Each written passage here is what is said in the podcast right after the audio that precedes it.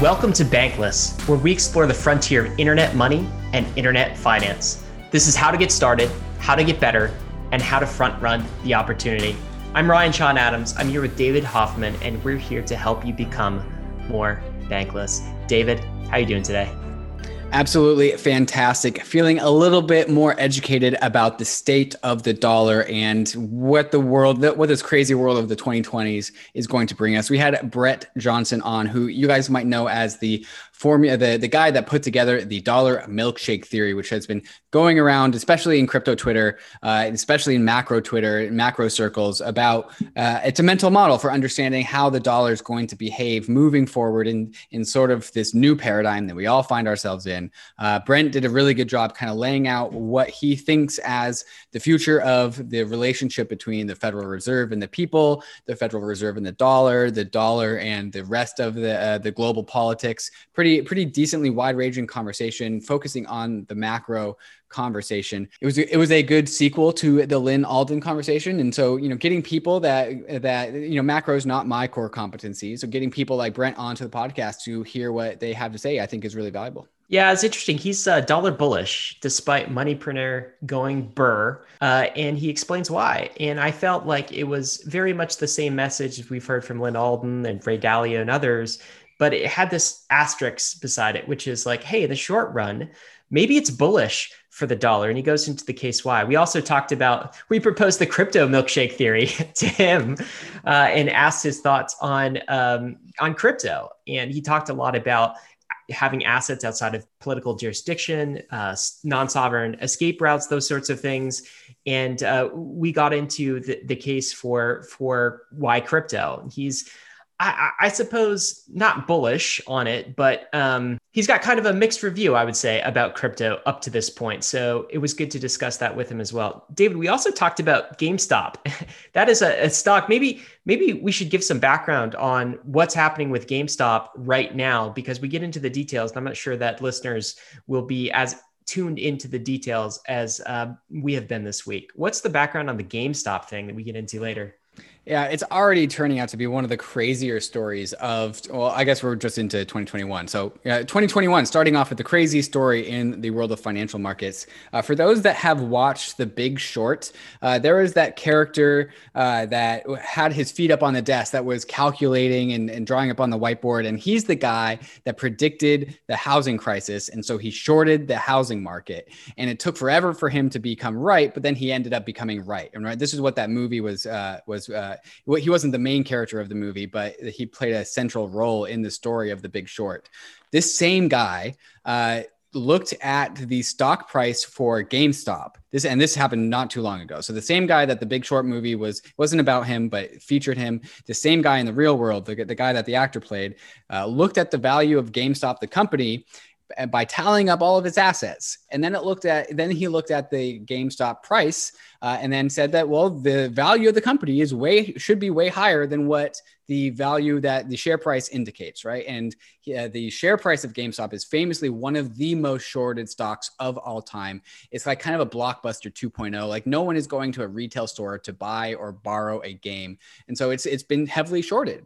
Uh, and the the branding power, the meme power behind this call that this uh, very savvy investor made worked its way into uh, subreddits like Wall Street Bets and FinTwit and, you know, some other internet platforms where typically it's a bunch of retail traders. Uh, and so people, retail traders piled on the Wall Street Bets trade by buying spot markets, by putting, just buying shares of the company, even buying calls of the company to get a short squeeze on GameStop. And what happened was a bunch of retail uh, investors, retail speculators caused a short squeeze that ended up bankrupting bankrupting a large, a pretty large fund and, and causing other financial harm to other funds that were on the short trade.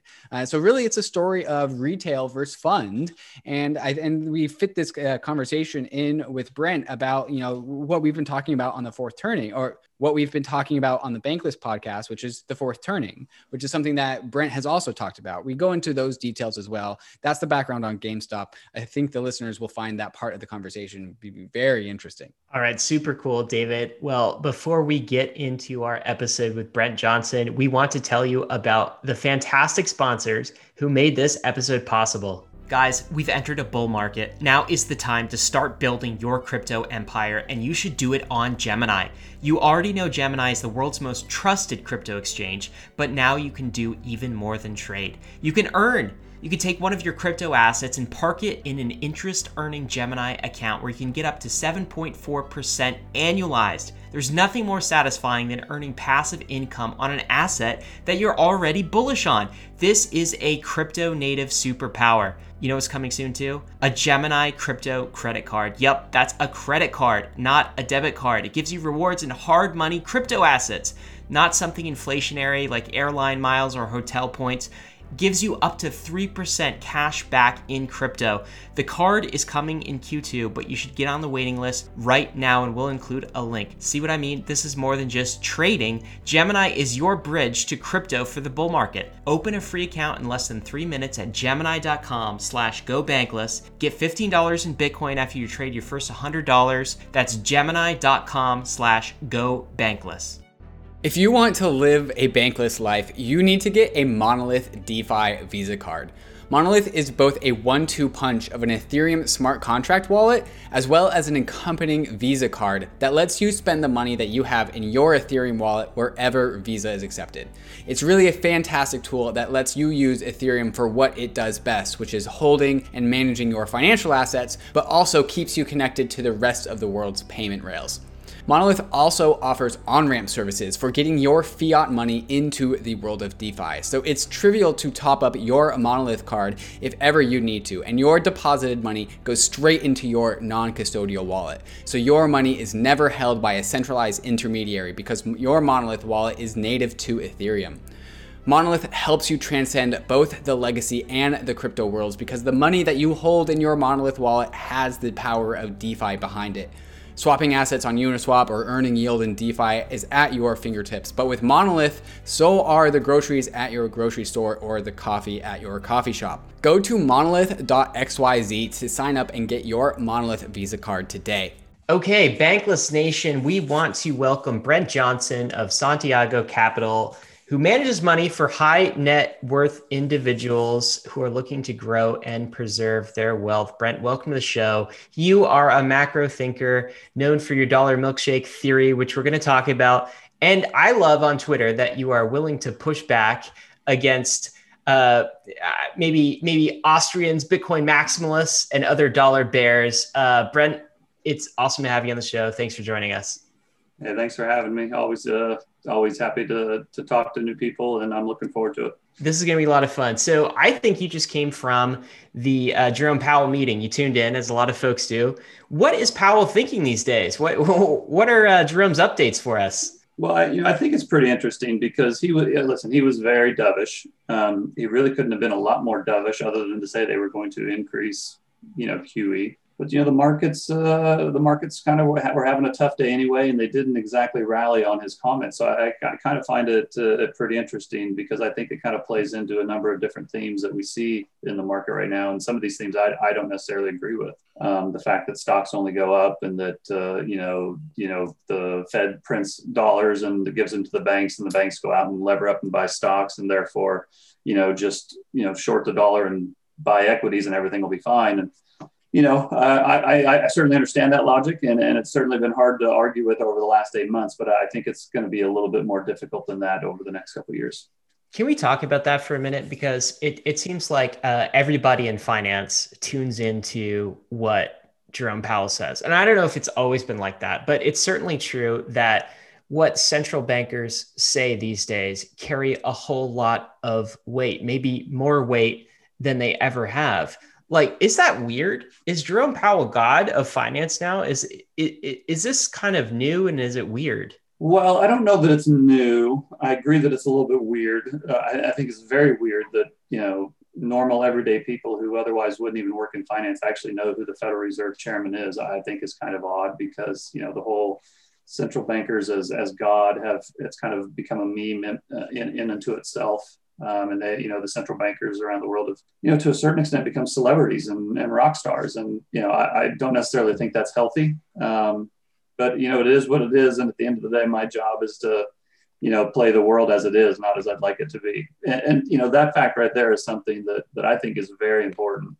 and that I think many people overlook. I think, especially when it comes to investing, um, I think many people invest for the world they would like to see uh, rather than the world as it is. And I don't necessarily have a problem with that. If you're, you know, if you're trying to change the world and you're all in on your investments that you think are going to do that, then, you know, I can respect that.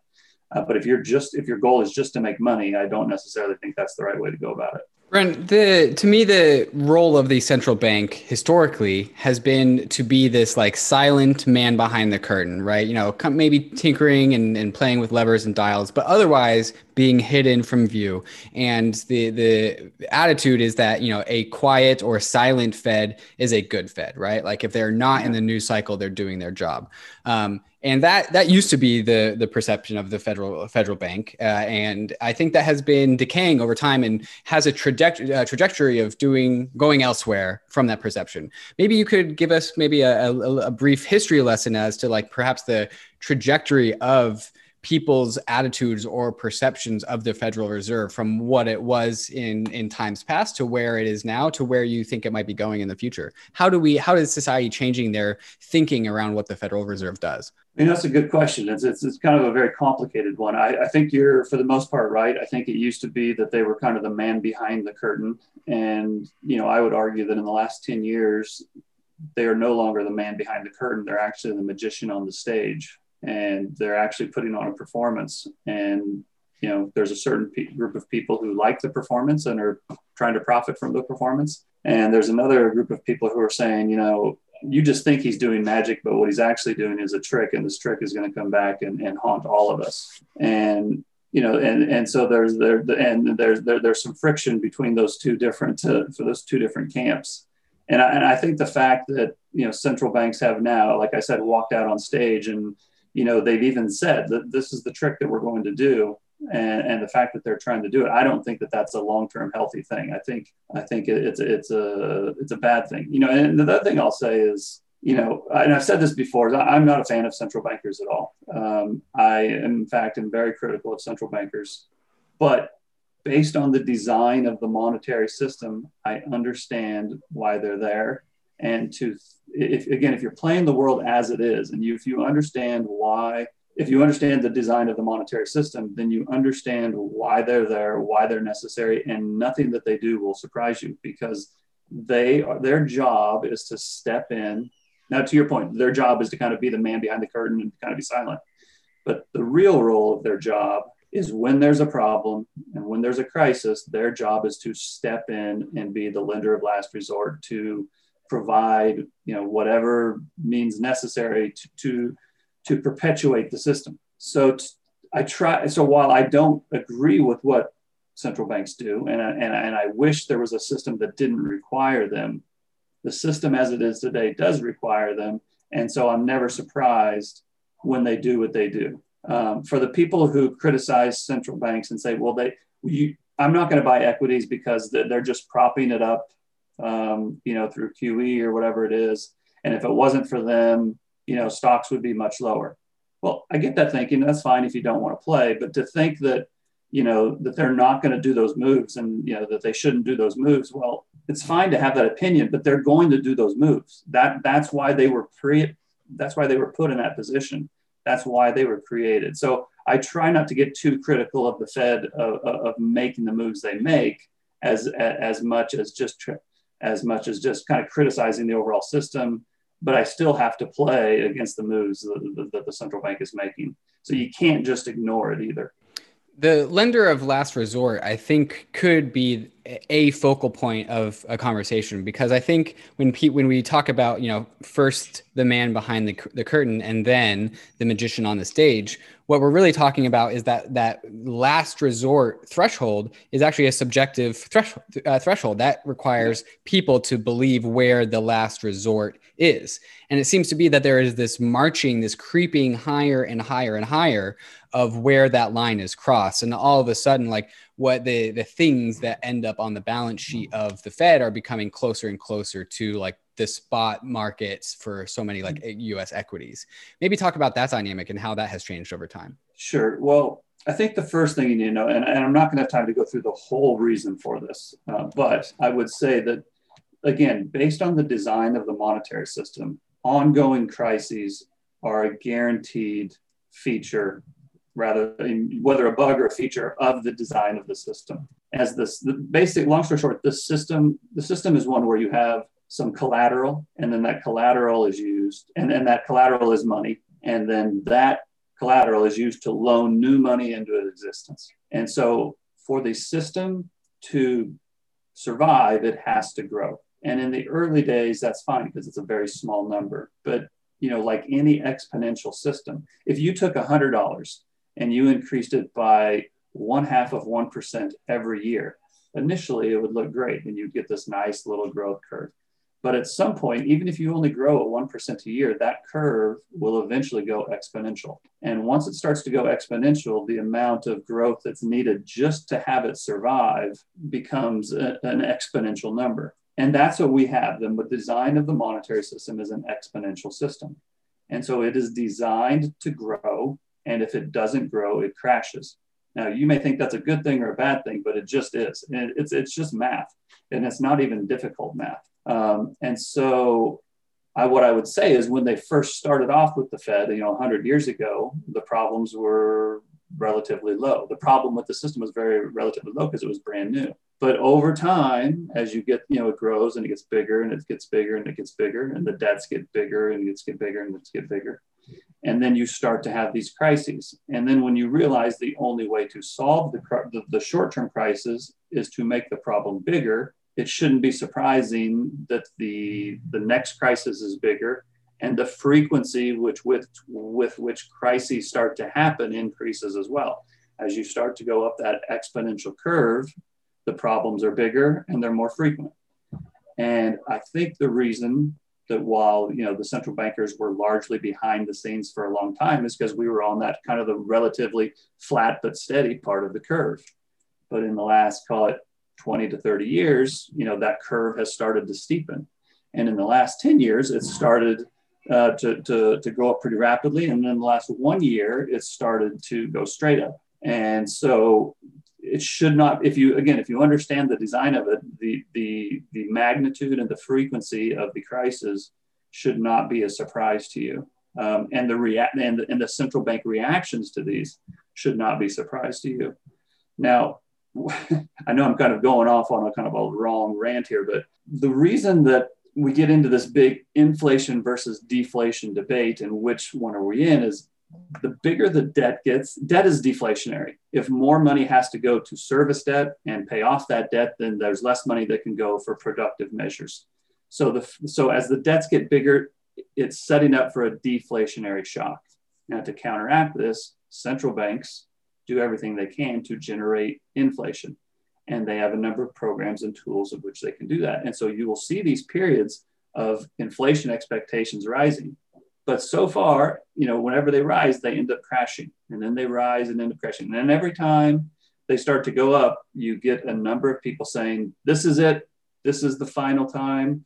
Hyperinflation, the dollar's going to be, you know, printed away and it's going to be worth zero.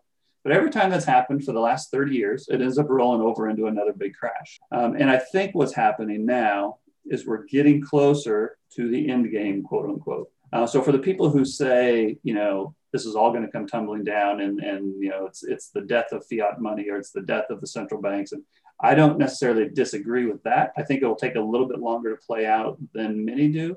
I still think they have more tools in their tool chest than many do. But I don't necessarily argue with the idea Um, that we are entering the end game or, or getting close to the end game because, you know, we've had a number of these little mini debt cycles, but now we're getting into this super debt cycle.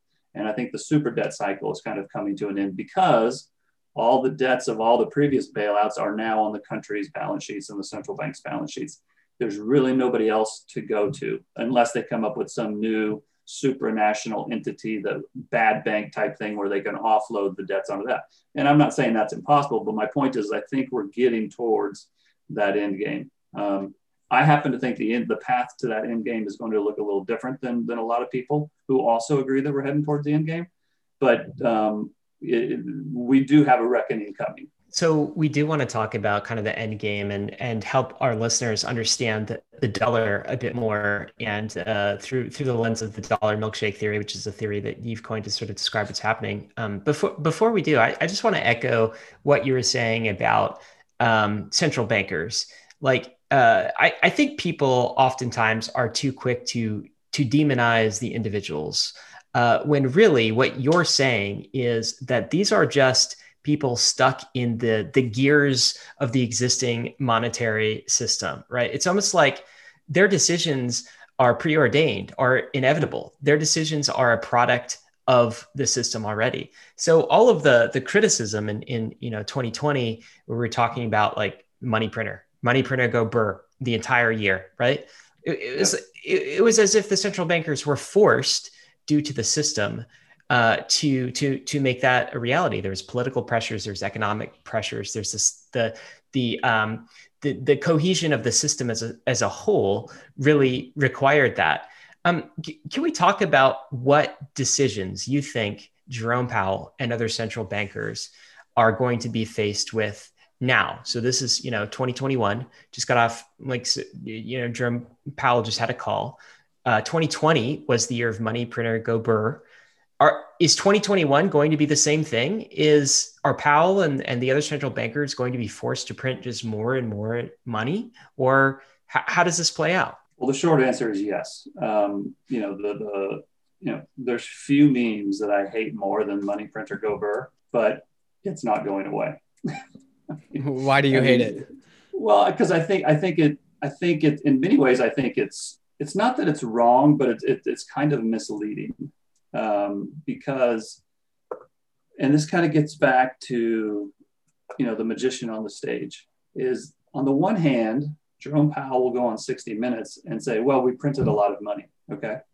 Now that's the smokescreen. That's what he wants you to believe. And the reason he wants you to believe that is he wants you to go out and spend money. Because if, if you believe him and you go out and spend money and take out that new loan and, you know, et cetera, et cetera, et cetera, because you're, do- you're afraid your dollar is going to get devalued. Well, then it can, to a, if everybody did that because they believed him, then you can kind of get a self-perpetuating or self-fulfilling prophecy, because that is what you need to get inflation. You need people to go spend money. You need people to take out new loans. You need people to be worried about the devaluation of their dollar.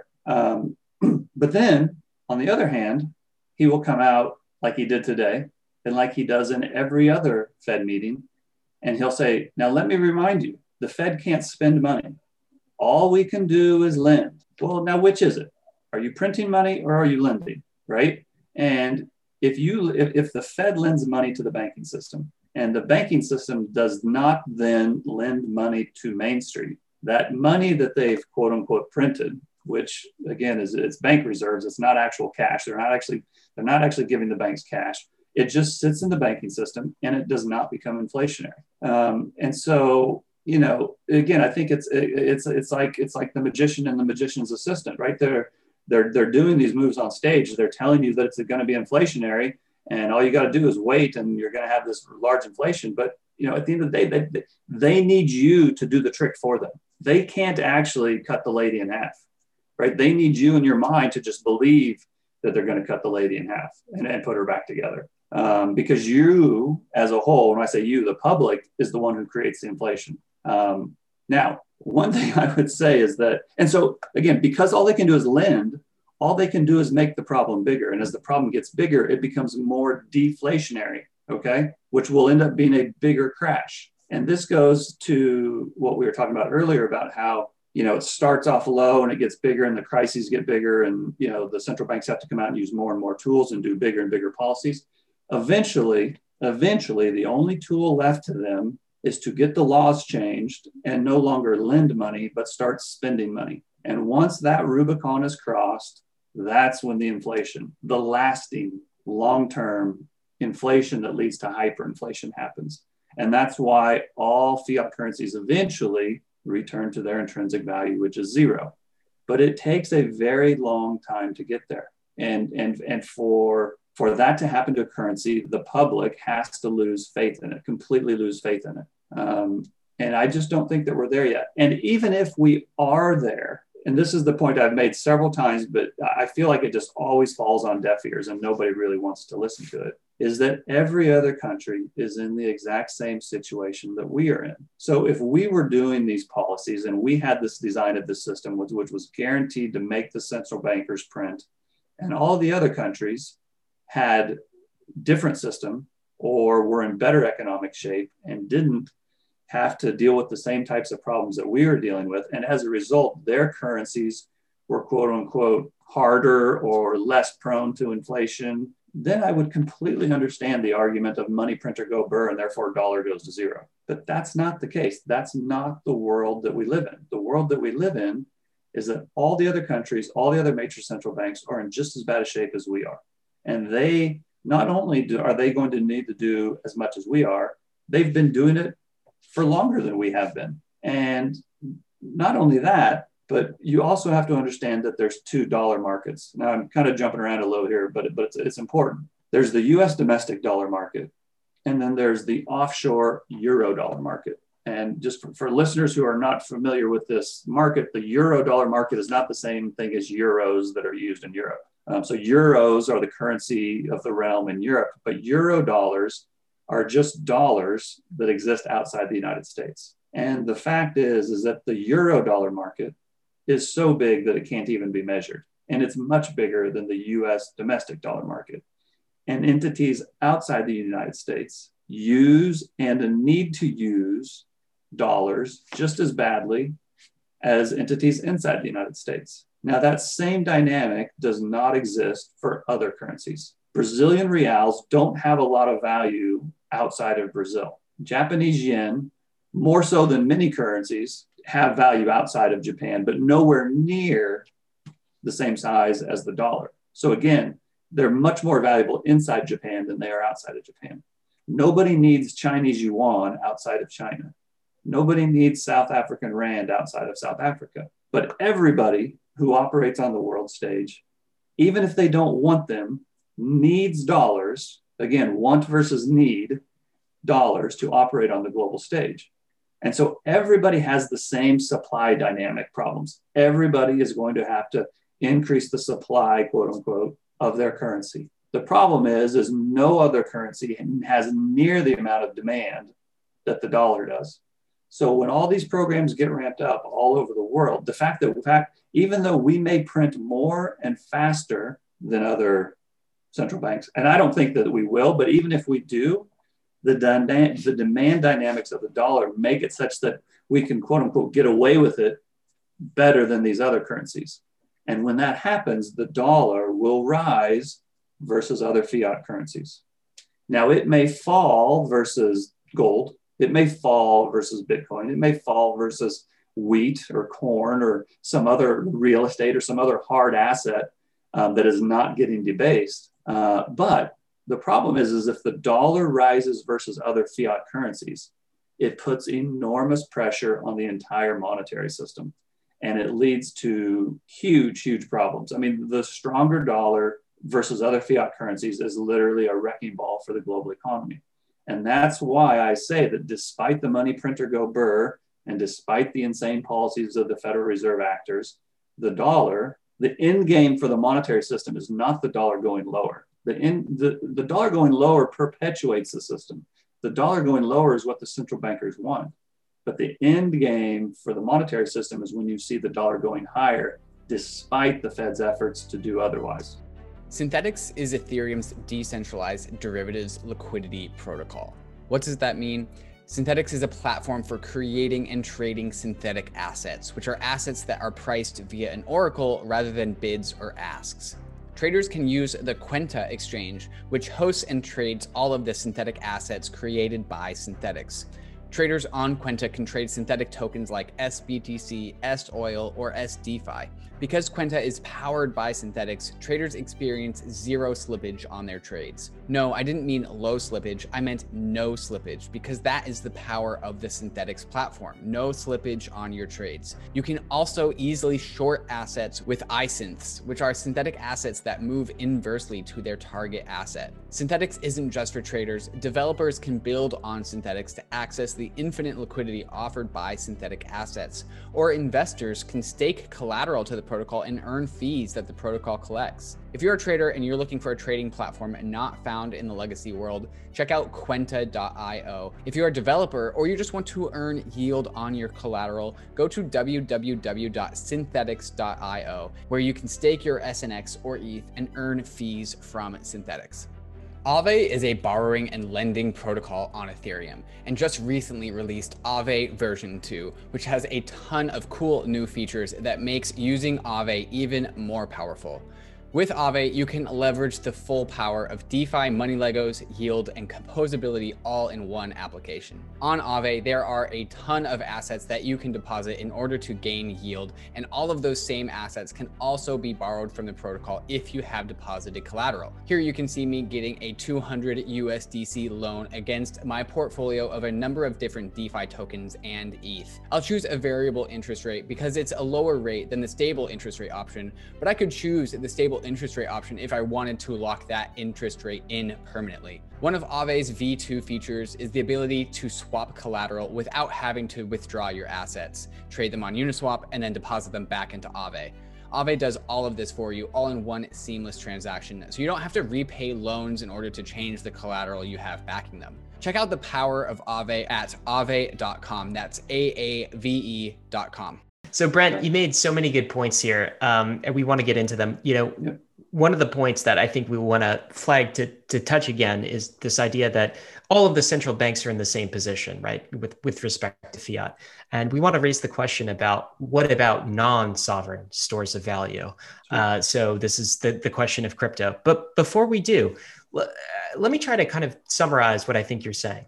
You're saying that the moneypreneur go burr meme is overly simplistic, because when somebody sees that meme and they see see the picture of Jerome Powell in like mimetic form, and he's like turning the crank and the dollars are the one hundred dollar bills are, are spitting out, what they automatically think is, oh my God, hyperinflation in the U S is upon us, right? And um, there, there's so much supply of, of dollars in this economy that like prices are going to increase, inflation is going to like hyperinflate, and it's the end of the dollar. And what I think you're saying is that, well, no, uh, the end game is actually not that. The end game, because so much debt, worldwide debt, is denominated in dollars, there's an interim step, and there'll, there'll be this, this sucking of, of value and capital into dollars first before that happens. But it also does seem to align with um, some of the kind of the other macro thinkers in this space, right? So we had Lynn Alden uh, on a couple of podcasts ago. We're, we're big readers of, of Ray Dalio. Ray Dalio talks about this modern monetary theory three, M M, uh, M- M M T three is what she calls it, which is kind of his definition of the end game of the, the debt cycle, essentially. And I think you're saying that you do see an end game of the debt cycle playing out, but you just think there's going to be this interim step where the dollar appreciates drastically in value, doesn't hyperinflate, before we get to that final end game scenario and, you know, citizens lose all faith in their fiat currency. Am I understanding you correctly? Absolutely. Uh, that, that, that's, that's completely correct. And the One of the the way I, I try to explain it is, let's pretend that, you know, we're, there, there's there's you know ten fiat currencies lined up, and then you have silver, gold, Bitcoin, and a couple other commodities as well. Now, I can understand if if all of the fiat currencies are going to be quote unquote printed, where the argument could be made that the gold, the silver, the copper, the Bitcoin would rise in value in fiat terms. Okay, so let's let's let's go buy those for our portfolio. Just for the sake of argument, for this example, let's go buy those for our portfolio. Okay, that's done. We can no longer talk about gold, silver, Bitcoin, or, or anything else. Now we are just focused on the ten fiat currencies. Okay, let's say that they're all falling. Okay, fine. But they all, one of them will fall slower than all of the others. They're not all going to go to zero at the same time. It just doesn't work that way because they all trade relative to each other. So even if you hate all ten of them, and that's why you already bought the other stuff that we're not going to talk about anymore, and now you have to choose out of the ten, which fiat currency do you want the most and which fiat currency do you want the least? Or should I say, which fiat currency do you need the most and which fiat currency do you need the least? And you start marking off those boxes. The last one you're going to get to is the dollar. So, you know, it's a, it's fiat is a relative game. You may hate the game. You may think the game is stupid. You may want to exit the game, but if you live in the real world, you cannot do so. Right. So it's, and, and, and even if you do, let's say you, you, you, you, you know, you have your Bitcoin, you have your gold, you're, you're, you're independently wealthy, you no longer have to work, and you can move away to some mountaintop on Montana, and you don't have to, you don't have to, you know, deal with the real world, so to speak. Um, well, that's fine. But if you do want to live in the real world, or if you do want to profit from the weird real world that's taking place, trading fiat currencies against each other is a great way to make profit, or at least it's a great opportunity to make profit. Now, you may not be successful in doing so, but the foreign currency market is the biggest market in the world. It's the biggest and most liquid market in the world. And if you can figure out how those are going to trade relative to, to each other, and if everybody thinks you're wrong and you end up not being, the potential for profit is very asymmetric. And it's my argument that it's possible I'm wrong. It's possible the dollar doesn't fall last. I'm pretty sure it will fall last. And because everybody disagrees with me, the asymmetry of the trades, should I be right, is, is compelling enough that it's worth taking a small percent of your portfolio and allocating to it. Um, and so that's that. And, you know, I, I, I didn't come up with this dollar milkshake theory to convince everybody to go buy dollars. And I didn't do it to convince everybody to sell gold and sell silver and sell Bitcoin and just go hold on to cash. That's not the point of this. The point of this is to actually make people aware of how the system actually works and what could potentially happen if your money printer go burr and the dollar go to zero meme doesn't quite turn out to be correct. And we kind of saw that in spades uh, almost a year ago now in March. I mean, I always point out to people at the beginning of last year, the dollar was around ninety-six or ninety-seven. On March ninth, it was at ninety-four. So it had fallen three or four percent. And you're talking about the D X Y index. That's the, the D X Y index. That's right. And then ten days later, you know, on March ninth, it was at ninety-four. On March nineteenth, it was at one oh two or one oh three. And the world was on its knees because the whole world was going through a dollar short squeeze. Every asset on the planet was getting liquidated because it didn't matter what you wanted. What you needed was dollars. And it came out of nowhere and it happened all at once. And, no, and, do, and gold went down a couple hundred dollars. The gold miners got cut in half. Bitcoin went down sixty or seventy percent. Bonds even sold off. Commodities got crushed because it didn't matter what you wanted. What mattered was what you needed. And that, until the entire monetary system is redesigned, the potential for that type of very quick and very fast dollar move, which just wrecks capital markets, is still there. Now, you may think that the central banks have it under control. You may think that Jerome Powell is Superman and is never going to let it happen again.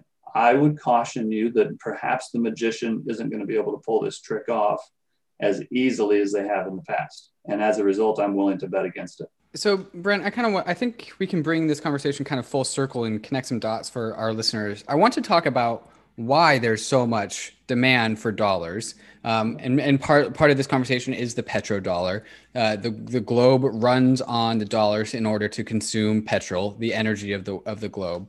But my, my question reli- uh, lies in the fact that it seems to be, and maybe I'm wrong here and you can correct me, uh, it seems to be that it's in everyone's incentives to have a lower dollar. Like the, the, the rest of the world wants a lower dollar because they have debts denominated in dollars. And so if dollar, if a dollar is cheaper, that means their debts are cheaper. The Federal Reserve wants a lower dollar to increase spending, right? Um, boomers and people who are uh, looking to retire want a lower dollar because that inflates the price of their assets, which they need to retire off of. It seems to be everyone wants a lower priced dollar. Uh, and so why are we, why are you convinced that the counter forces that uh, would create a higher dollar would actually outweigh the forces of seemingly everyone's incentive, which is to have a lower dollar? Well, so a couple of reasons. Number one is that they do want a lower dollar, but not a dramatically lower dollar. And, and the reason I say that is because if you get, well, it all depends on how you get there and, and the circumstances that, that took place for it to get there. But if you get a lower dollar, by definition, you get a higher euro and a higher yen and a higher real and a higher Canadian dollar, et cetera, et cetera, et cetera. Now, a lot of those other countries, again, are in the same situation we are. They do have debts. Some of them are dollar-based debts. So the dollar going lower helps them service that debt better. Assuming, assuming that their economies are steady and growing, right? Um, but if the problem is, is if their currencies are appreciating, because the dollar's falling, so their currencies are appreciating. And if these countries are exporters, well, those countries are now, their exports have now become more expensive because their currencies have become more expensive. And if their currencies are more expensive, then the people who would normally buy their goods may go elsewhere and try to buy goods from them. And so, you know, if assuming that demand stays steady and exports stay steady and growth of the economy stays steady or gets bigger, and these tra- all the transactions that normally would take place at lower prices still take place at, at higher um, currency prices for these exporting nations, then, you know, that that's the ideal scenario where you get a growth of an economy, the dollar's a little bit weaker, these other currencies are a little bit stronger, and it doesn't hurt their exports. Now, that's a beautiful scenario. I don't think that the beautiful scenario is going to be as easy. Again, that's a very beautiful trick. If you can, if you can pull it off, you know, you're a magician. I don't think that the trick is as easy to pull off as many think. I think there is so many deflationary effects out there for these other economies, and, you know, not just the U S. Again, we focus on the other economies. I don't think a rising currency allows their economies to grow. And so I don't think it's as easy as, you know, let's just get the dollar lower and everything works out fine. Again, because you got to remember the way that they have gotten the dollar lower is that they made the problem bigger, and we're going up that exponential curve. And the magic trick is very easy when you have a stable, you know, curve. Imagine like you're, you're, you're, you're, you're, you're standing on the top of your car and you're just going down a road. Well, you know, it's a little dangerous, but, you know, you can do it. But now you start going up a mountain. And so now you're going up a mountain and you're trying to stand on top of your car. And it's it's not quite as easy to do as it was when it was level. Um, and, so, and not only that, but you're going up this mountain, then you get a sharp drop and you go up again. It's like, now not only are you going straight up, but it's a volatile, it's volatile and straight up. Trying to buck I, you off. I, it's trying to buck you off. And I just don't think the central bankers are in as much control as everybody else thinks that they are. See, this, and this is the point that I always like to make, is that if you are short central bankers, or if you if your faith in central bankers are, is starting to wane, then you should be a dollar bull, not a dollar bear, because the dollar going lower is the central, and as in a kind of a steady, organized fashion, that is the central bank's winning. Now, if you believe that's going to be the case, I have no problem with that. But don't sit there and think that you're some kind of an anti-central bank, you know, contrarian, and they're going to fail, and therefore the dollar's going lower. That's not, that's them winning. That's not them, that's not them losing. Them losing is when the dollar starts to spike despite their best efforts to get it to do otherwise. This is so counterintuitive, Brent, and I'm glad you're bringing this as a mental model to, to our attention. And I want listeners to hear what you said earlier. I'm just going to kind of underline it a little bit. Um, really, the dollar milkshake theory, it's not a prescription for what you should keep in your investment portfolio. You're not saying that everyone should just hold dollars, right? Um, you're you're saying that the the the theory basically uh, describes how the money system works in these types of scenarios. And I think we very much saw the dollar milkshake theory at work in uh, the first quarter and second quarter of of twenty twenty, right? This this you could almost hear the slurping sound. Whoa.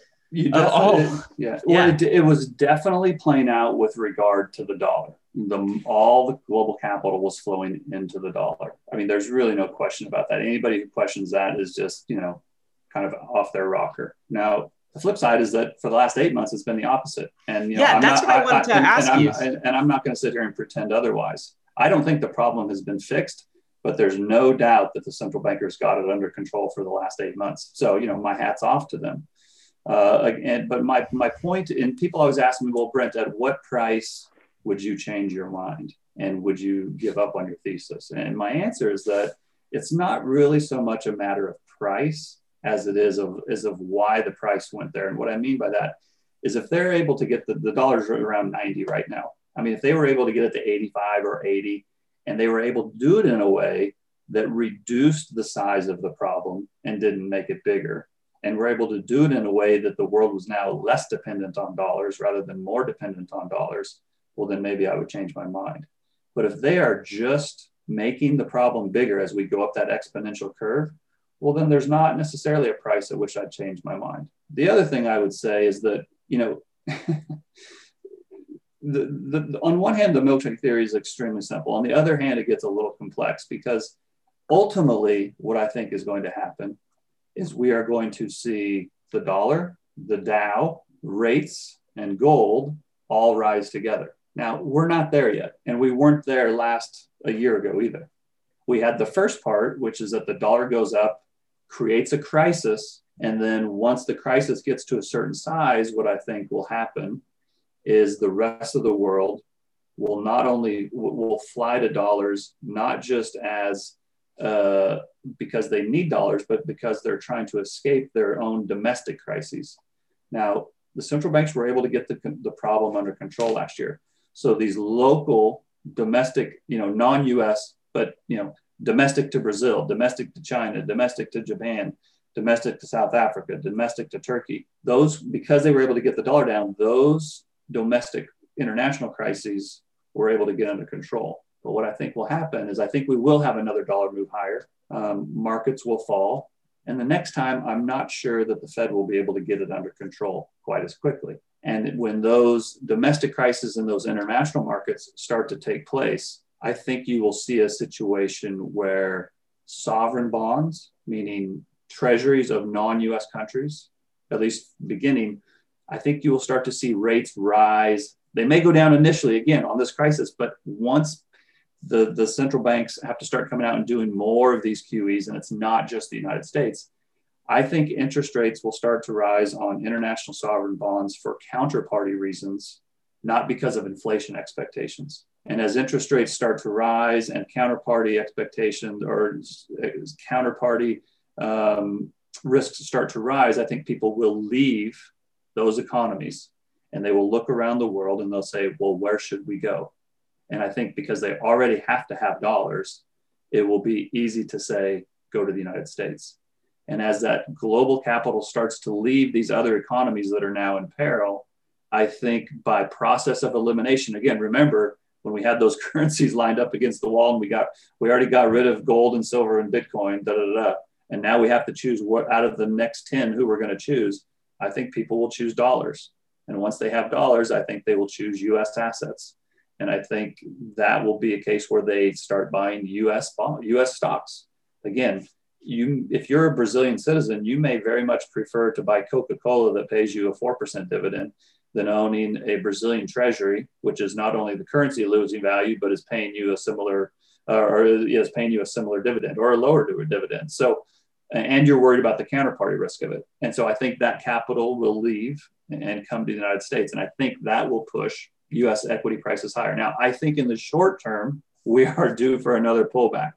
We're due for another rise in the dollar, fall in asset prices that will create this crisis. Um, and then I think eventually we'll get into this second part of the milkshake theory, which is, you know, U S asset prices rising along with the dollar. So I know that's kind of a convoluted explanation, but that's that's how I see it. No, I get we I I, I think that that that was clearly articulated, and I think listeners are are able to pick up the essence of of what you're saying about sort of the dollar strength and the bull case for the dollar. I want to maybe pick off what you're saying there, because uh, you're saying, hey, in you know twenty twenty, it looks like central bankers were able to get this under control, and it seems like they were. Although, might argue that the one of the casualties of getting things under control was the absolutely insane stock market rise. Like, we could talk about wealth inequality. We could talk about, um, you know, billionaires adding trillions of dollars to their bottom line. Well, mainstream in the U S like didn't yep. get very much, but, but let's, let's focus in on this, this narrative that seems persistent right now, which is the, here's the narrative. This was the casualty of the central banker move to, to kind of stabilize things. Stocks only go up. That's what people believe right now, Brent. And like, even, even just this week, as we're recording it, we had this insane story about, uh, about GameStop uh, stock doing like a five X Uh, and I know David was tracking that a little bit, but like, can we talk about this, this narrative of stocks only go up? Was that a casualty of the central banker move? Well, to a certain extent, yeah. I mean, I, I think, you know, GameStop is, is really fascinating to me on, on many different levels, because, I mean, there, there's a lot to unpack here, because it literally sits kind of at the intersection of, you know, the pandemic and lockdowns and the bailouts and the subsidized uh, checks, you know, the unemployment relief, however you want to describe that, uh, the P P P programs, um, and then the money printer go member. And it also sits at the intersection of, you know, the dissatisfaction of the blue collar, or the lower, however you want to describe the, um, the lower workers in society versus the elites. Um, you know, the elites think that they have, uh, you know, kind of a right or, or an entitlement um, to, to, to make money um, at the expense of others. And the, the little guys, like, is gotten to a point where they're not putting up with it anymore, and they're ready to grab the torches and the pitchforks and push back a little bit. And so GameStop is a way that you have all these people who, you know, are sitting at home because they can't go to work. They've gotten unemployment checks. You know, they used to, you know, play video games, or, you know, make, make sports bets, or, um, you know, whatever it was. And, but now they've got money, um, and they're home, and they got nothing better to do. So, you know, they, they hear the money printer go member. Well, let's go play the stock market. You know, the, the, the billionaires and the millionaires are getting rich. Why shouldn't we get rich too? And I think initially a lot of the, um, you know, again, professionals, for lack of a better, the professionals of the elite kind of thought it was kind of a funny or silly little phenomenon with the Robinhood accounts and stuff, and the Wall Street Bets accounts. But, you know, some of these guys who work out of their basements, just because you're working out of your basement doesn't mean you're stupid. You know, and just because you didn't go to Harvard doesn't mean you're not smart. You know, and a couple of these guys figured something out that the rest of Wall Street didn't. And, you know, I, I give them a lot of credit because they figured it out. They figured out a way to pool their resources, and they did it. They, you know, they upended a Wall Street darling, and, you know, so far they're winning. Now, I would caution these people to take a little profit, you know, don't give it all back, but it doesn't change the fact that, you know, these were very smooth. It wasn't just a fluke. I mean, I think, I think it was a well thought out attack. And, and, and, and, and when I say attack, I don't mean that in a negative sense. You know, I, maybe I should say a well thought out plan. And I think that they have so far executed it beautifully. Now, whether whether that lasts or not, you know, I, I, again, I would say that in general, whether you like this or not, the system is kind of set up to help the rich at the expense of the poor. Now, I know even some of my friends will disagree with me on that, and that's fine. But I, I think that that kind of gets back to the whole, you know, central banker inequality narrative. I really do think the system is set up that way. And, and I would say that while, you know, the, the millionaire and billionaire class may have been slightly wounded by this episode, they're not yet dead. And, you know, don't be surprised if you find out in the next few days that these people, all these people that have bought in GameStop are no longer able to sell, either because they just say no more sales, or they're trade, no trading on that security, or, or whatever. Again, I don't know what it will be, but I, I don't think we've heard the end of this story. And I don't think it's a guaranteed victory at this point. They, they've definitely scored some points. And again, I give them credit, and I don't take anything away from them. Um, I just don't think the story's over yet. Yeah, I, I think GameStop could be a starting pistol or a catalyst for, I think it already is, at least for the, uh, at the very least, conversation, but also for something perhaps much bigger than that. Uh, to me, the GameStop story is distilled down by um, internet native people who uh, who go on Reddit, specifically the Wall Street Bets uh, subreddit, but then it's bleeded, bled out into other domains of, of people that kind of just live on the internet and scrounge the internet for information. And everyone kind of uh, figured out that if everyone else who is also of the nature of people that would peruse Reddit for information, financial information, they everyone kind of realized there's this story of this potential short squeeze got proliferated around the internet. And these are all the people that are, you know, just the average Joe Schmo who got their that got their um, their stimulus check. Uh, and it was kind of this, it's, to me, it's this story of coordination. A bunch of random people on the internet figured out that if they all bought the stock, they could short squeeze these massive funds. And as a result of, of what exactly, that's exactly what happened. Uh, a bunch of people just like put it, put in, you know, five hundred dollars, one thousand dollars into, into, into Robinhood on just to buy either at spot market, uh, at the spot market or on option calls. And they all, they all short squeezed a bunch of these funds that ended up, uh, some of them ended up going bankrupt because uh, when you short something, there's no, there's no uh, limit to how much risk you have. It's the nature of a short. Um, and the conversations that have come out of this are about like, I, I saw a funny tweet the other day saying like, it was, it was a satire on this whole episode saying like, oh no, the wrong people have manipulated the markets. Yeah. Right. No, it, exactly. Yeah. And it, it, the, the tables have turned. And now all of a sudden these funds are asking for like do-overs. They're asking for like, for the, the N Y S E to shut down or to, to like you said, to limit, uh, limit sales.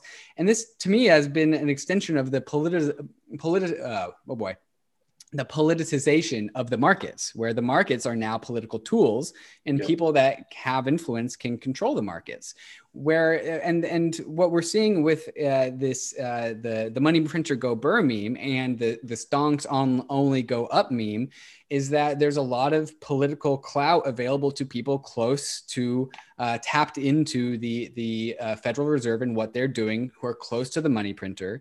Yet yet there are these other people who I would say are the the furthest away from the money printer, which are the people that are just receiving the stimulus checks, because the stimulus checks to me is it's the furthest away because the closest is the asset prices, asset price sure. inflation.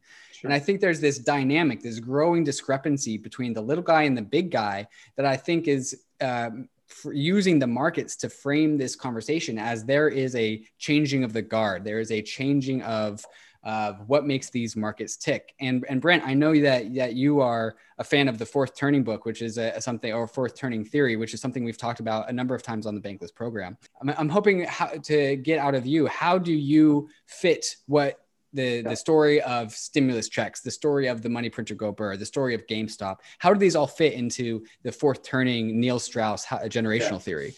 Yeah, so I, I mean, I'm, it's a couple things here. First thing is, it, to the listeners, if you if you haven't heard of the book, The Fourth Turning, I can't recommend it enough. Uh, there's probably no other single book that has affected my outlook on the markets as much as that one. Um, I mean, I think Neil Howe, I just think he's a genius because he wrote this, you know, twenty, twenty-five years ago now. And, you know, it's almost like a playbook for what has happened over the last ten or twenty years. Um, you know, to touch back on something that you just said, um, well, first of all, I do think we're in the fourth turning. The fourth turning is basically there's, you know, those four cycles to, uh, to an empire or to a, you know, to a, a, a century of, um, for a country's development. You know, you got the, the spring uh, where everything's brand new. And if you've kind of come out of a crisis and, you know, then you get into the summer and things are really nice. Then you go into the fall, things start to get a little colder. And then you have the disaster, which is, which is winter, right? And that's the fourth turning. And so, you know, in the fourth turning, all the institutions that have built, been, been built up in the previous three uh, turnings, you know, start to get torn at their fabric. And so a lot of them come down and you get the rise of new, new, new thoughts and new ways of doing things. And so I think we are still, you know, in that fourth turning. Um, I think, you know, you, the, the, the fact that the quote unquote underclass is, is starting to rise up is a, is a hallmark of, of that, of that stage. Um, you know, the interesting thing about what you were just saying is actually a part of my thought on the whole quote unquote milkshake theory.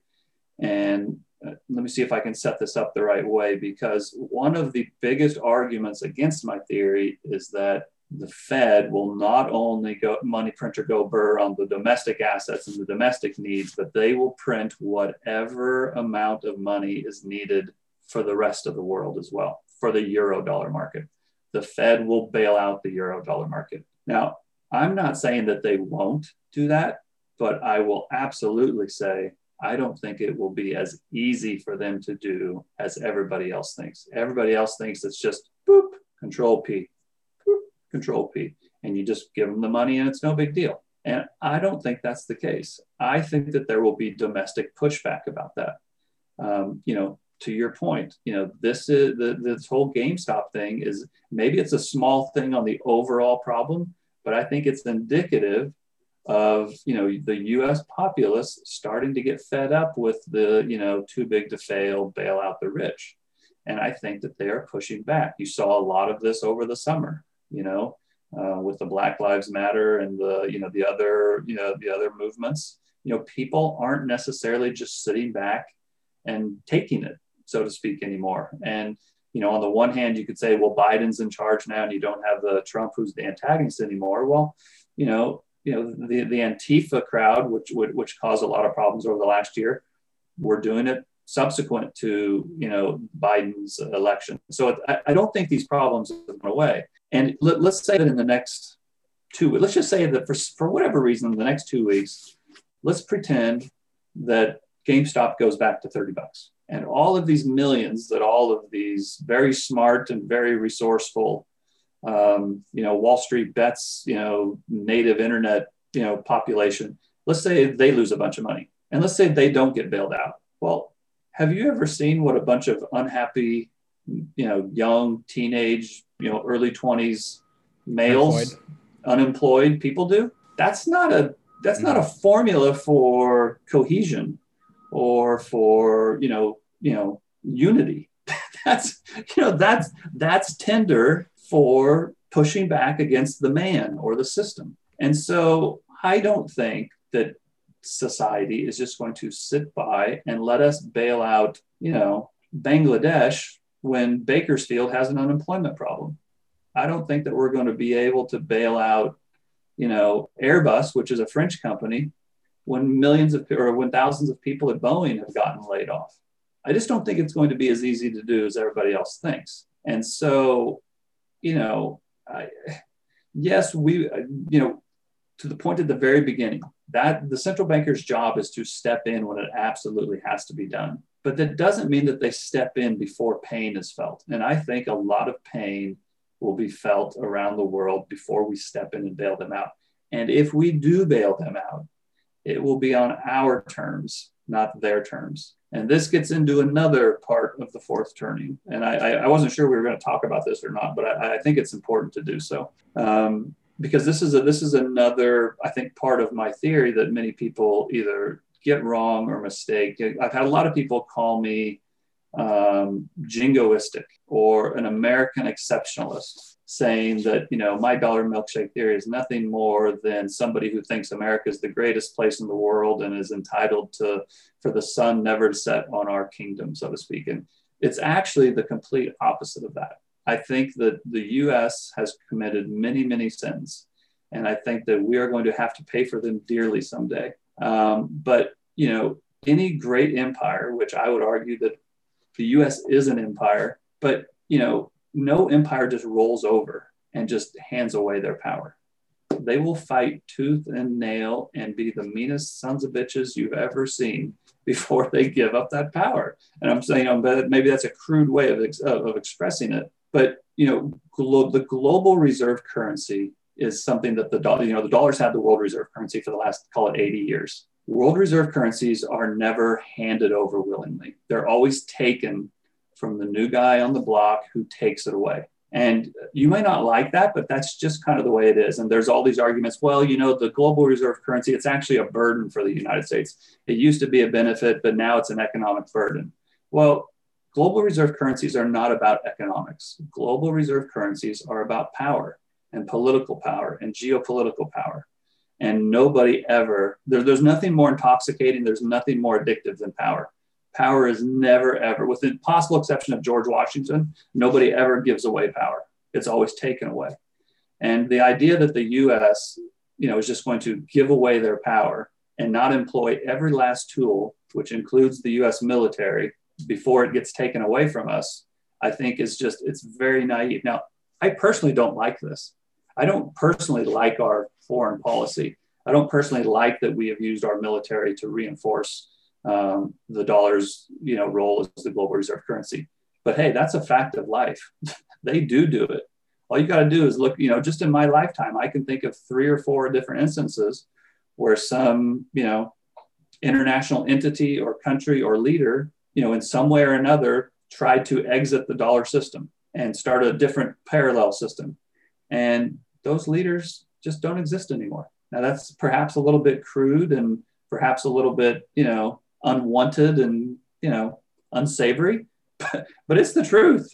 And, and I, th- I, I think that has to go into your thinking a little bit when you're trying to figure out which currency survives and which currency doesn't. So I think, you know, and this is all part of the fourth turning, right? This is, you know, it, it's the fourth turning on a global, it's not just the United States going through the fourth turning. This is on a global level, you know, and there's some countries that are in a few different, maybe in a perhaps a little bit different stage, maybe not everybody's in the fourth turning, but this is kind of a global phenomenon. And um, I just think that, I, I just think that the next, you know, call it five years are going to be much different um, than, than many of the other people who also see this fourth turning. So uh, can we talk about that for a minute? You said so many interesting things there, Brent, like one, one of which is you, you think it's more likely for us to get, you know, for U S citizens to get two thousand dollars checks each month in U B I than for it to be, be politically tenable to to bail out um, euro dollars, for instance, which is which is somewhat interesting because I feel like through this through through even the GameStop thing, we're, we're seeing so much behind the scenes of how the game actually operates. And there's this idea that the the Fed is some apolitical um, like central bank algorithm essentially.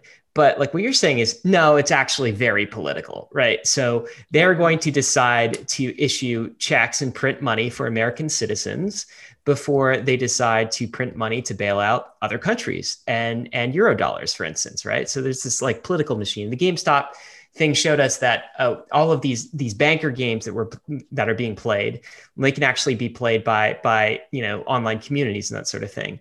So I I, th- I think you're saying that, and you're also saying that this fourth turning is going to make a very uh, tumultuous decade for us. We want to get to crypto with some of the time remaining, yep. but but before we do, just general thoughts. How the hell do we prepare for the next five to ten years? Like like portfolios, you know, maybe just general life advice. Yep. Uh, it sounds like things could get dicey. Yeah. Um, in short, yeah. And, and you know, the, the funny thing is, is that.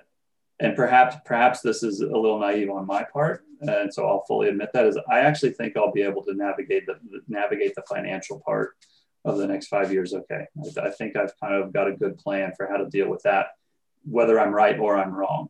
Um, again, I think I think I have a plan for for for me being right, and I have a plan for me being wrong. So I think the financial part will be okay.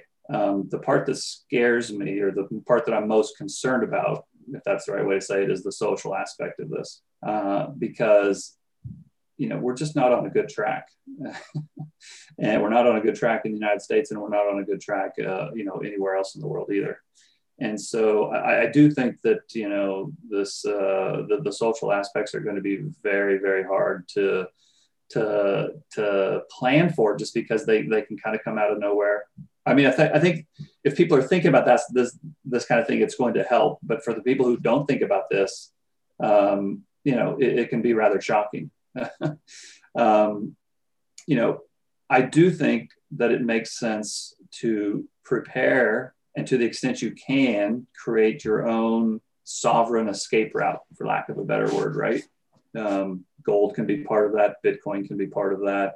You know, some real assets, maybe maybe some kind of an account or assets outside of your political jurisdiction. Um, now, I'm not saying that everybody should, you know, band together and leave the United States. Uh, I'm just saying that it wouldn't be a bad idea to have an idea of where you might want to go if you ever decide to do that. The flip side is that there's other people in other countries who feel the same way. And despite all the, the problems that we have, which they are many, I think if if, if you went to a thousand different people around the world, you know, equally distributed around the world, and said, you know what, your life is starting over tomorrow. Here's a million dollars. The trick is you have to get on a plane and go live somewhere else. And it can't be in your country. Where do you go? I think the vast majority of the people would choose to come to the United States. So um, now it may, that may not be ultimately the best place to do it, but I, st- I do still think that that would gain, that the United States would win that quote unquote um, contest. Um, So, you know, I'm not saying that the part of your plan should necessarily be to leave, leave everything in the United States and get out.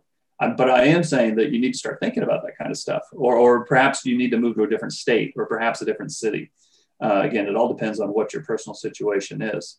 Um, but regardless of which country you live in, all of the, again, all of these countries are in the same problem. You know, they built up these massive debts, which can never, ever be paid off. And so they are going to have to devalue their currency in some way or another to help pay these off. Now, I don't think leaving the United States for Mexico is going to solve that problem for you. I don't think leaving the United States for Europe is going to solve that problem for you. So I think you do need to have some kind of stores of value, um, you know, in your portfolio. And I, I think land, I think gold, I, I, you know, I, we should probably talk about crypto because I think people have mistaken my views on crypto quite a bit. I'm actually a fan of crypto. I'm a fan of Bitcoin in a conceptual sense. I do see, and I own some, I, and I think if you can afford to own some, you should own some. I do not think that people should sell everything they have, put it all on Bitcoin because it's the greatest asset ever invented and there's only one way it can go. Uh, I think that's extremely, extremely naive. So, now, so let's let's talk yeah. about that, Brent, right? Okay. So you, right. you mentioned so many things there, and this is like kind of the, I guess almost like the, um, the, the the summit of our entire conversation here, is because we're on the same page with you with, you know, fourth turning and the, this kind of narrative issue and central bank, um, yeah, money printing, all of these things.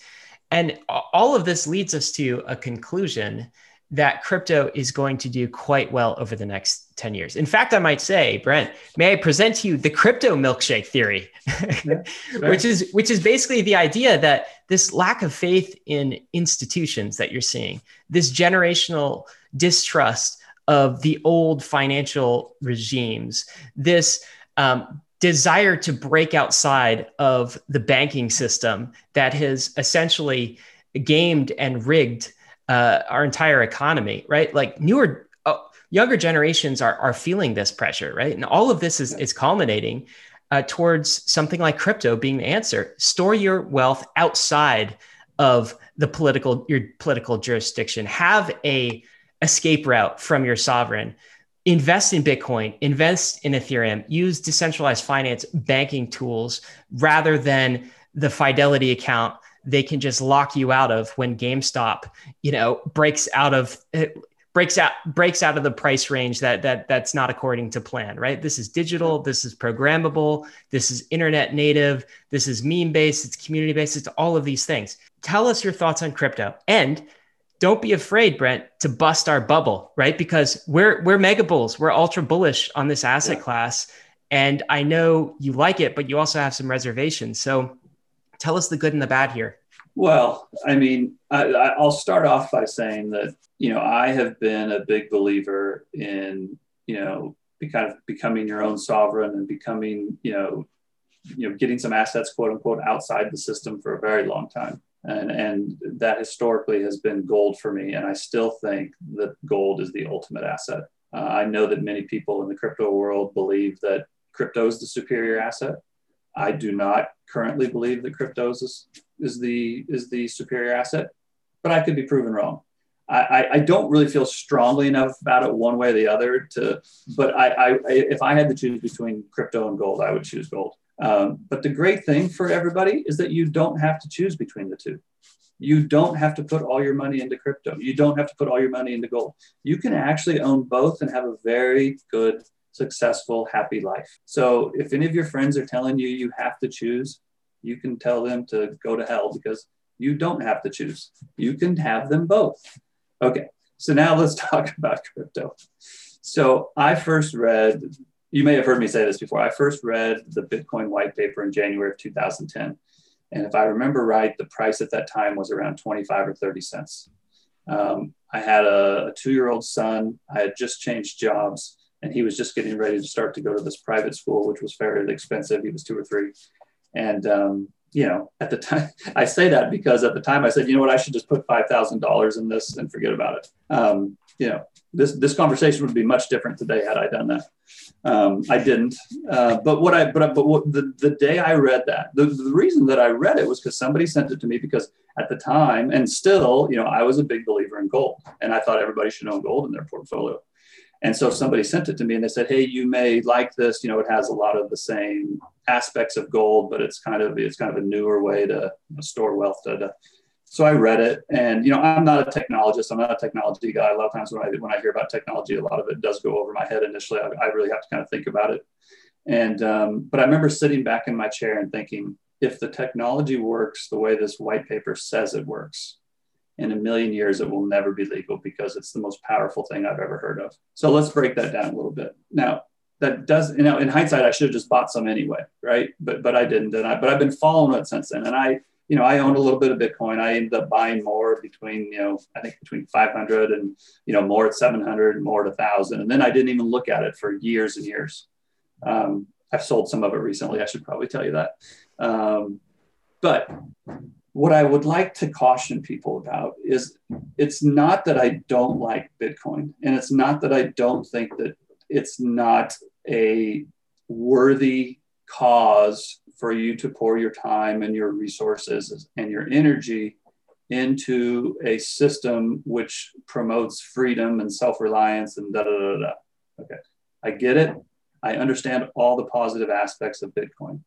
One thing I would just point out is that, you know, it was originally not just going to be a store of value. It was going to be a way, a payment system to could potentially be used as money.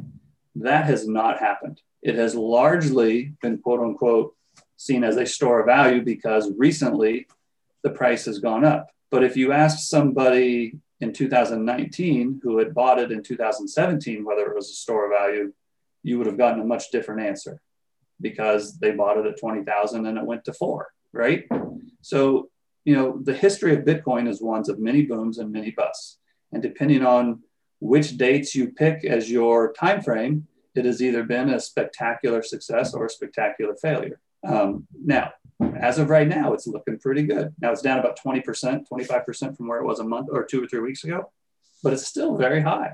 And I'm not saying that it can't go much higher, but what I will tell you is that to think the, the idea that this is the greatest asset ever invented, that governments are absolutely powerless against anything, um, or, or, or they're powerless against trying to prohibit its use and its rise, is just completely, completely wrong.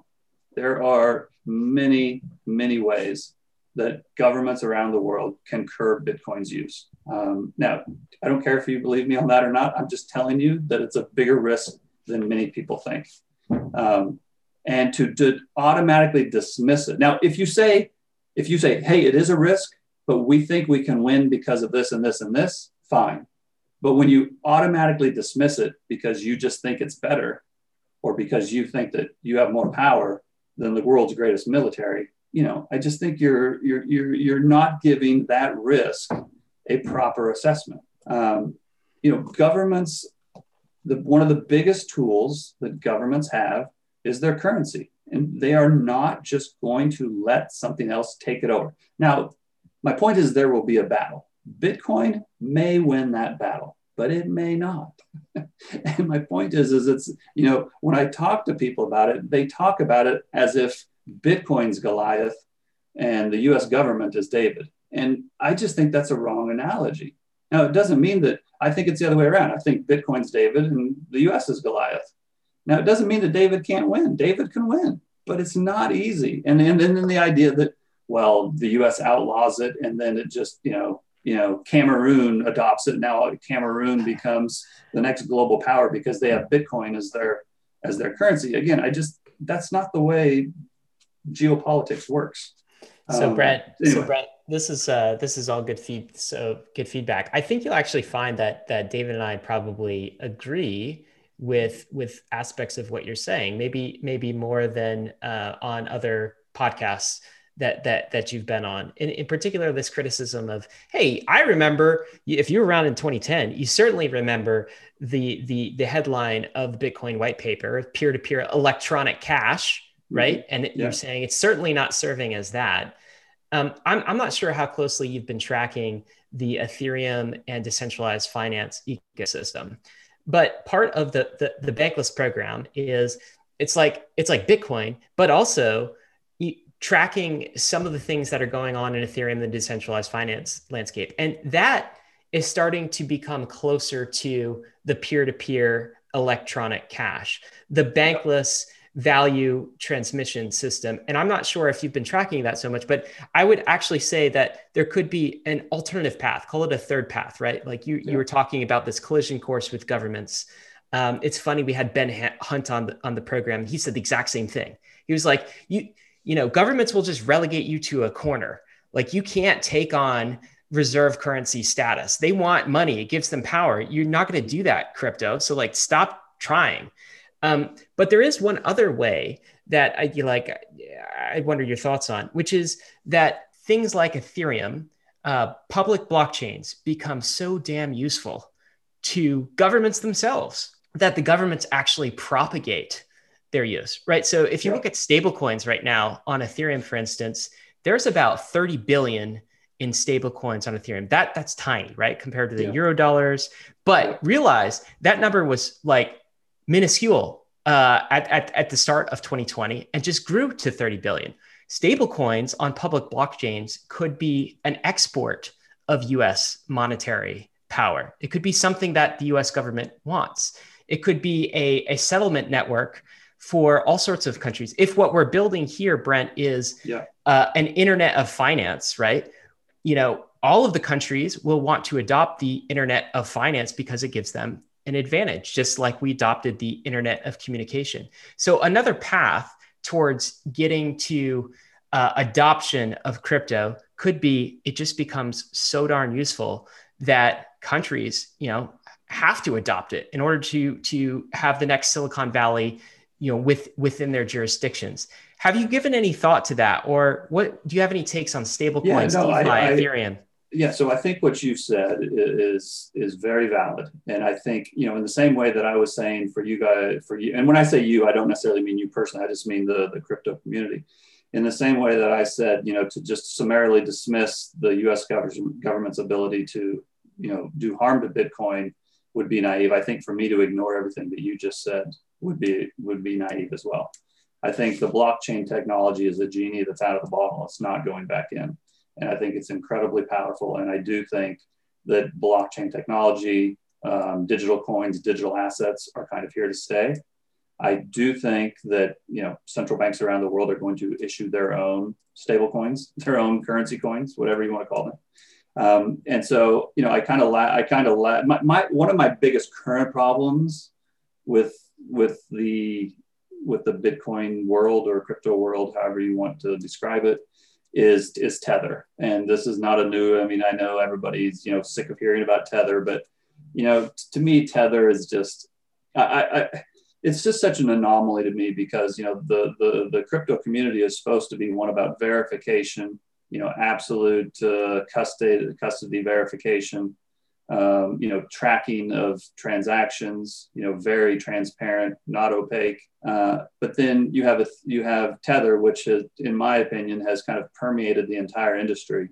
And they are a central or central issuer of a fiat currency with no verification of any custody and no verification of any actual assets. And so to me, it's just, it, and, and, and whenever this is brought up, rather than saying, you know, you're right, I don't know why anybody does business with them, the answer is, oh, you're just paranoid, you know, get over it, everybody already knows about it. Well, so Brent, our answer is you, you, you're right.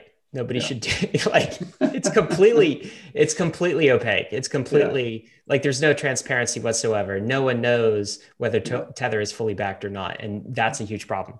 Yeah.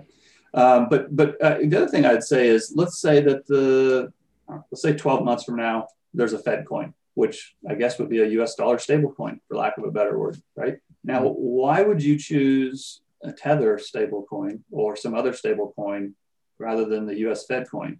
And what makes you think that the Fed and the U S government is going to allow another stablecoin to compete with their stablecoin? So we actually, uh, the way that I view U S D C, which is a much more regulated, much more transparent uh, fiat cryptocurrency, crypto token that's issued by yeah. a company inside the United States, that's that's Fed coin. Um, yeah. You know, it's Fed coin by proxy. It's not right. actually issued by right. the Fed. Um, and we had Jeremy Allaire on the podcast not too long ago.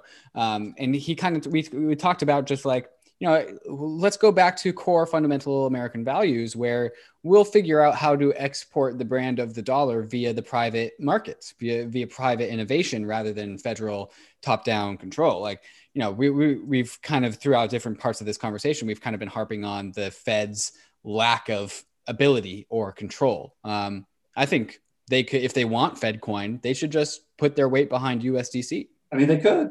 I mean, maybe that's their plan. Maybe their, their maybe their plan is to just have a group that's studying this, and then they will either quote unquote co-opt a an existing stablecoin or issue their own. But my point is, is that if they choose the other, if they if they choose to create their own rather than to collaborate, they're not going to let another currency compete with theirs. I mean, they're just not. They're they're not monetary compl- They're not open to monetary competition. They're they're monopolists. Um, so I just think I just think that that's a risk that you you can't ignore. It, it has to be it has to be addressed and, and understood. Um, but you know, and again, I think ultimately, you know, and again, my biggest current problem with Bitcoin is the tether uh, the tether influence. I do think that Tether has an outsized influence on the price of Bitcoin, at least right now. Uh, I think if something were disclosed uh, in an unfortunate or an unsavory manner at Tether, I think the price of Bitcoin would suffer, and perhaps dramatically so. Now, that doesn't mean that it would die. It doesn't mean that it couldn't come back. It doesn't mean that it couldn't actually go much higher than it is today.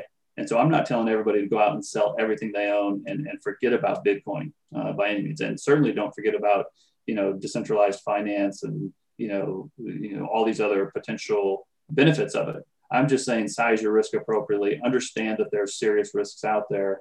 Um, but, you know, Bitcoin is a legitimate, in my opinion, it's a legitimate tool to help you, quote unquote, build assets outside the system. Now, I don't know that I would necessarily, unless you're like an industry player who's act, act, actively promoting it. If you own a bunch of Bitcoin, I don't know if I would be on Twitter telling everybody. Because if you're going to be outside the system, you don't want anybody to know about it. It's like a pirate standing over his treasure chest and saying, "Here's all my gold." You know, you know, just yeah. I, I, I, I'm sure there are many who do. It's just the yeah. loud ones that get that get noticed. Yeah, yeah Brent, fair enough. Fair enough. This has been a an absolute pleasure. Thank you so much for for letting us kind of understand your your mental model for central banks, the dollar, the fourth turning, just everything we went through. I, I want to ask this last question to, sure. to kind of close out. I know you're involved very much with kind of wealth preservation for high net worth individuals. Yeah. I want to ask you a different question. Sure. We have a lot of young listeners who are kind of earlier in, in their in their investing career and attracted to things like crypto. What's your best advice for someone who's young, who's trying to grow their wealth during this decade? Well, what would you tell them to do? Well, I think the simple answer is, you know, spend less than you make. You know, do whatever you have to do early, save some money early. Um, you know, there's a famous line by, um, who is it? Not, it's not Warren Buffett. It's, I think it's his sidekick. He said, do whatever you can to get your hands on one hundred thousand dollars. And then after that, you can kind of ease up a little bit. Um, and, and I think that's a very, very good advice. Now, whether that number is one hundred thousand dollars or ten thousand dollars, not, you know, one hundred thousand dollars for, for some people, one hundred thousand dollars is an incredible amount of money.